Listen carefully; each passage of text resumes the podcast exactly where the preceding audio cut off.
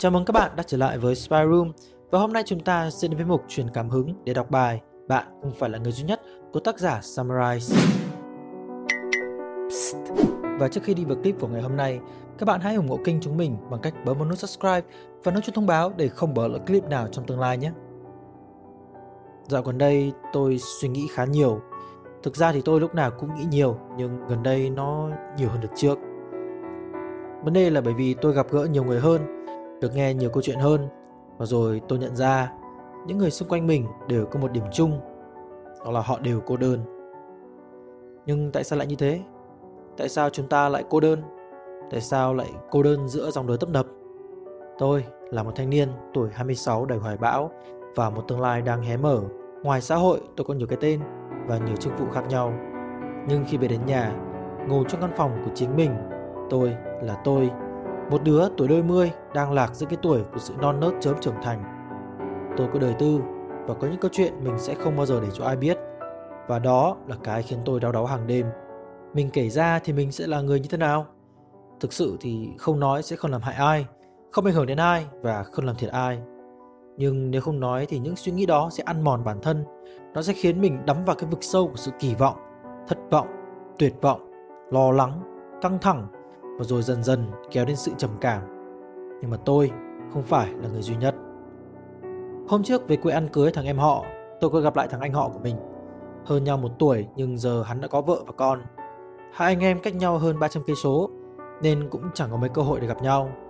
Nhưng đây cũng là lần đầu tiên hai anh em thực sự chia sẻ được những câu chuyện mà chưa từng kể với ai.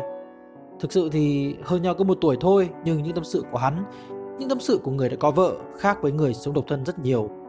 Ngoài tiền nhà, tiền điện, tiền nước, tiền ăn và hàng tá mối lo cận kề khác, họ còn có mối lo về con, về tương lai của con, về chuyện vợ chồng, về chuyện cha mẹ hai bên. Và tất nhiên, những câu chuyện đó không thể nào bất cứ ai cũng kể được. Nó cần phải được dành cho những ai đó đáng tin một chút, vô hại một chút, để khi chia sẻ xong sẽ không ai bị hại. Nhưng không nói ra thì nó sẽ ăn mòn bản thân, khiến mình chìm đắm với cái vực sâu của sự kỳ vọng, thất vọng, tuyệt vọng, lo âu lo lắng, căng thẳng rồi sẽ dần dần kéo đến sự trầm cảm. Nhưng thằng anh tôi cũng không phải là người duy nhất. Ngoài kia có hàng tá người khác cũng có vợ, có con ở tuổi chưa lớn mà cũng chẳng non này. Nhưng họ đâu có tìm được đến nhau. Họ cũng như anh tôi, lạc giữa một rừng người mà chẳng nói chuyện được với ai. Và thế là những lo âu đó cứ giằng xé và dần dần khiến mình mất đi con người mà mình từng có. Chia sẻ với nhau cũng khó lắm để cho một ai biết được câu chuyện của mình thực sự rất khó. Lòng tin giờ đây được đong đếm bằng số gian khổ trải qua cùng nhau, chứ không thể nào dùng thời gian để đánh giá được. Đôi bạn thân 15 năm bên nhau, bỗng một ngày cầm dao chém nhau chỉ vì vài đồng bạc.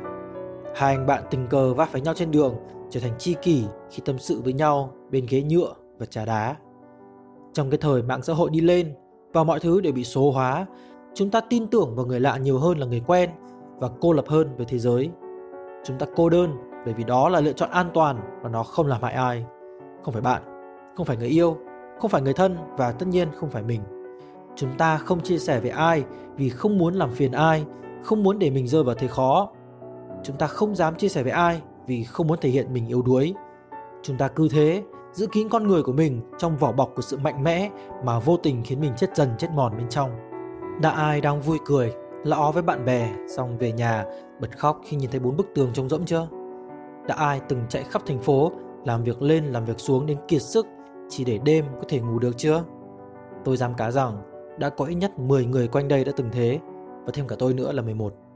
Vậy tại sao chúng ta không tìm được đến nhau? Tại sao chúng ta vẫn đang cô đơn?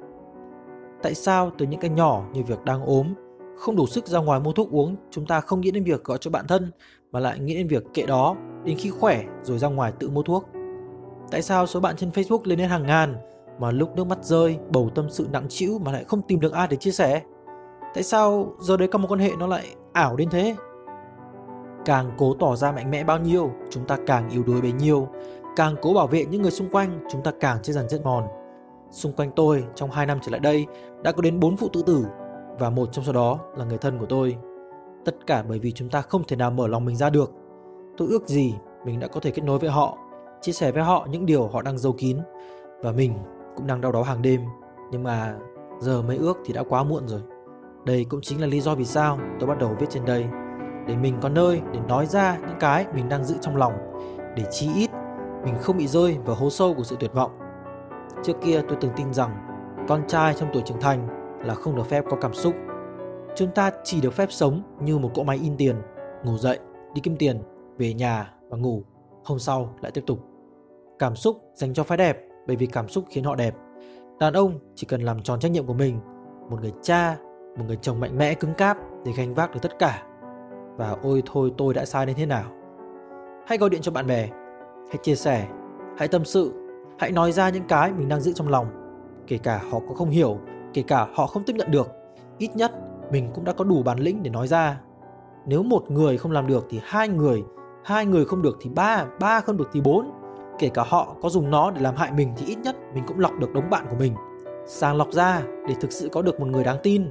Hãy giữ họ bên mình, hãy chia sẻ, hãy cởi mở, đừng tự bọc kín mình trong cái vỏ có tên là mạnh mẽ. Tôi chia sẻ những điều này sau khi đã tâm sự với một người bạn mới, một người mà tôi chủ động kết bạn sau khi thấy họ bình luận trong một post của tôi gần đây. Câu chuyện của anh ta và tôi có phần tương đồng và khiến tôi nhận ra chúng ta không hề cô đơn trong thế giới này. Vì thế, tôi cũng mong các bạn làm điều tương tự với nhau. Hãy tìm đến nhau, ít nhất là trong phần bình luận hãy chia sẻ với nhau và đừng để bị lạc nhau. Trong thế giới này, cái đau nhất là cô đơn giữa chốn đông người đó. Bạn không phải là người duy nhất đâu. Hãy tin tôi đi. Bởi vì tôi chẳng khác gì bạn đâu. Nếu các bạn thích những nội dung chúng mình đang đưa lên kênh, hãy bấm subscribe và đừng quên chuông thông báo bên cạnh để luôn nhận được thông báo mỗi khi chúng mình đưa ra clip mới nhé. Nếu các bạn muốn tìm hiểu thêm những nội dung như trên, hãy đăng nhập vào spyroom.com. Mình là Summarize và hẹn gặp lại các bạn trong lần tới. Peace!